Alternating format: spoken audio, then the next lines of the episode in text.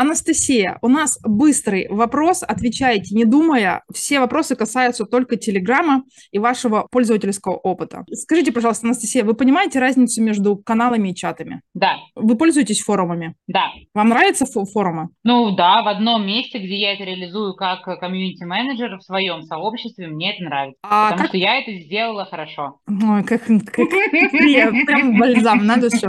А, у меня вопрос, а как э, в другом, в другом кейсе, как пользователи вообще реагируют на форумы, потому что куча неадекватных реакций? А, это правда, и по моим глубинкам, которые я недавно проводила, мне приводились пример чаты, где сделали форумы, и э, из чатов эти люди удалились, потому что сделано, ну то есть это плохой пример, когда у тебя в чате в итоге случается 20-30 форумов, все это превращается в невероятный флут, который э, людей очень сильно бесит. В нашем чате очень э, немного общаются, общаются достаточно по дню, но нет лютого флуда, и у меня всего лишь 6 веток. Все. И то есть это не напрягает людей. И ветки родились из желаний людей. То есть я создала три обязательные для себя, условно, анонсы мероприятий, архивы мероприятий и основной чат. И дальше, исходя из желаний участников сообщества, я добавляла ветки. Там нетворк-гипотеза появилась, появилась флудилка, где мне просто говорят, блин, а хочется вообще просто общаться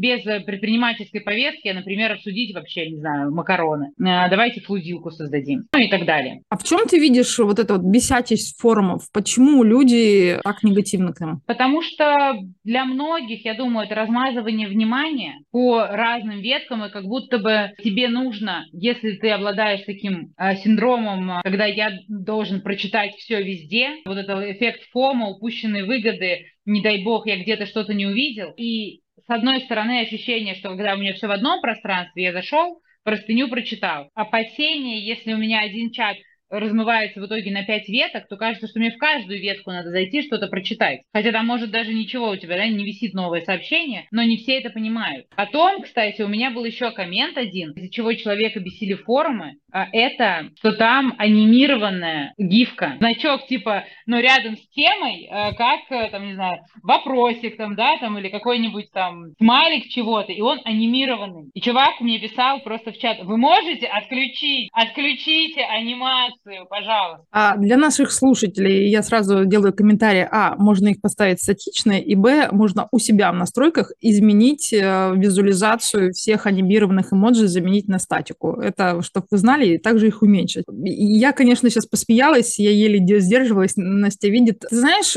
как раз, с одной стороны, форуму помогает молчанам проявляться, потому что они не читают 100-500 э, сообщений в одном чате. Второй момент, э, мне как раз кажется, это очень надуманная история. Вот сейчас мы даже делали форум, где всего две ветки, бывшая болталка и вторая, типа, имитация канала. Канал, анонсы, закрепы. И уже началась у людей паника. Я говорю, что изменилось? Добавилась просто в одном поле еще одна веточка. Она вам не мешает. А у людей началась только паника, как этим пользоваться. Я говорю, тыкайте в кнопочки. Я не понимаю этого, это, этой реакции, но если еще полгода назад я всем аккуратно э, советовала переходить, пробовать, тестировать, то сейчас я говорю, ребята, делайте молча, и пусть они привыкает, потому что уже начинается наглеж. Быстренький следующий вопрос. Как ты видишь вот свои чаты, в которых ты там стоишь, где ты владелец через э, год и через пять лет? Вот ты думала об этом? Что у тебя будет с чатами? Слушай, Саш, честно говоря, горизонт планирования сейчас у нас очень короткий.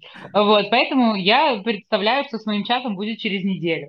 Ну ладно, но я... Ты здесь вопрос задаешь про функции Telegram, что еще? Нет, я э, задаю вопросы, то, что отвечает пользователь, потому что здесь э, это подкаст не о том, что как там ты грамотно отвечаешь с точки зрения функционала, mm-hmm. а как пользователь воспринимает это приложение, независимо от того, работает они в нем, э, просто находится это вот чувствование людей, потому что есть заблуждения, есть мифы, и я хочу показать, что люди разные, по-разному воспринимают да, мышление, вот платформенное мышление. Поэтому отвечай, как отвечаешь. Окей, это э, нормально. Я думаю, смотри, я думаю, что э, Telegram сейчас уже идет там, да, что можно приложение открывать через него условно, там какие-то вот эти штуки, и я боюсь, что через год, если что-то не поменяется, то Telegram превратится в огромную большую помойку, которая будет э, очень сильно размазывать внимание людей это уже сейчас происходит. Э, и э, цифровая неграмотность, когда ты не знаешь, как работать Э, как себе уменьшить нагрузку информационную в Telegram, она приведет к тому, что всякие осознанные люди будут отказываться от этого инструмента, либо максимально минимизировать. Это мое такое ощущение субъективное, если э, мы не придумаем что-то, как-то не поможем людям. Назовем это так. Такой вопрос. А пользуетесь ли вы стикерами и эмодзи? Разрешены они у вас? И да, такой же... и да. И такой же вопрос, как вы относитесь к мемам? Считаешь ли ты мемы приемлемыми? И как ты думаешь, во всех ли сообществах мемы будут заходить? Ага, э, значит, э, так, э, стикеры и эмодзи, да, причем у меня в сообществе разрешены все эмодзи, но все происходит нормально. И нет такого, что говняшками заваливают какое-нибудь сообщение.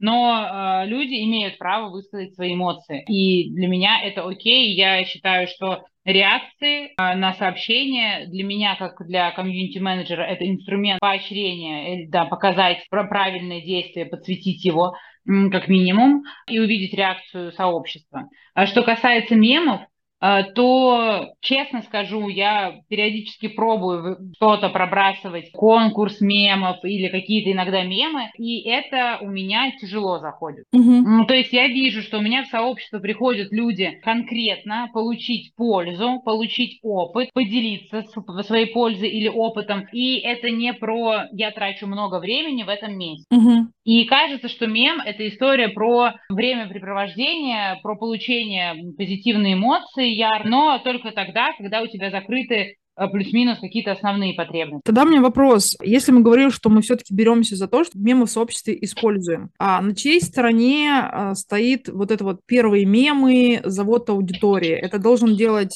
КМ, это должен делать ядро сообщества, или это как запуск вот этой мемной истории, когда у тебя сообщество не смешное? Слушай, ну здесь э, кажется, что можно быть эмпатом. Ну, то есть я, например, если я чувствую в сообществе такой вайб, то сейчас вот там, типа, либо что-то обсуждаю, обсуждают, либо, ну, там, например, э, ну, короче, какое-то что-то происходит, где я ощущаю нужность вкинуть мем, я его вкину, даже если у меня скучное сообщество, как КМ. Здесь я вижу хороший инструмент самокритики, когда что-то в сообществе происходит, обсуждение админа или про админа, или там ох, мы сейчас нам тут на, вот, у меня бывает иногда такое, там есть э, мужчина один, который там кто-то рекламу вкинул, и он говорит, так, сейчас Настя придет, тут вам скажут, что так делать нельзя. Вот, и я тогда прихожу, и там, да, какой-нибудь могу свой стикер скинуть, такой, типа, ай-яй-яй, ну, что-то такое, то есть поддержать. И это когда про э, самоиронию, потому что я знаю, что для меня это окей. Но есть, например, темы, э, в которые э, там, мы не идем, и они под запретом, такие темы не будут поддерживать. Есть ядро, которое может пошутить, э, но это не раздувается никогда в какую-то мемную вечеринку. То есть это, по сути, один-два мема, которые, может быть, вкинут в тему. Угу. Настя, важный вопрос моего подкаста. Чатики, чтобы что?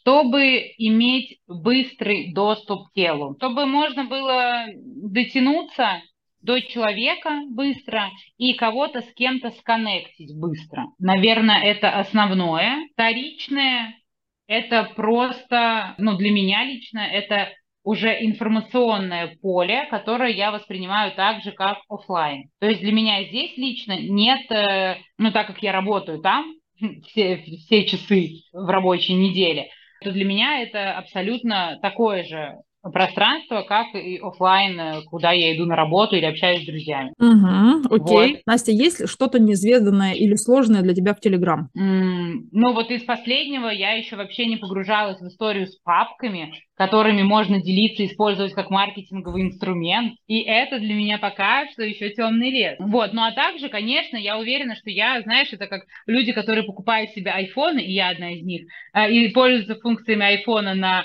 10%, так вот, и я все равно считаю, что я, хоть и вся моя работа в телеге, ну, то есть я знаю функционал Telegram, но мне кажется, я себя оцениваю как ну, наверное, процентов на 40. Вот так вот амбициозно, оптимистично я себя так оценю. А, я знаю один курс, который тебе поможет э, решить Да вы что, Александра, а что за курс такой? Можете поподробнее рассказать? Первая буква Ч, а дальше не скажу, потому что у нас здесь нет и рекламных интеграций, даже для меня. И последний вопрос. Скажи, а какой функционал тебе очень нравится в Telegram? Что бы ты вот рекомендовала использовать или на что обратить внимание? Вот ты считаешь, вот клевая идея, затея?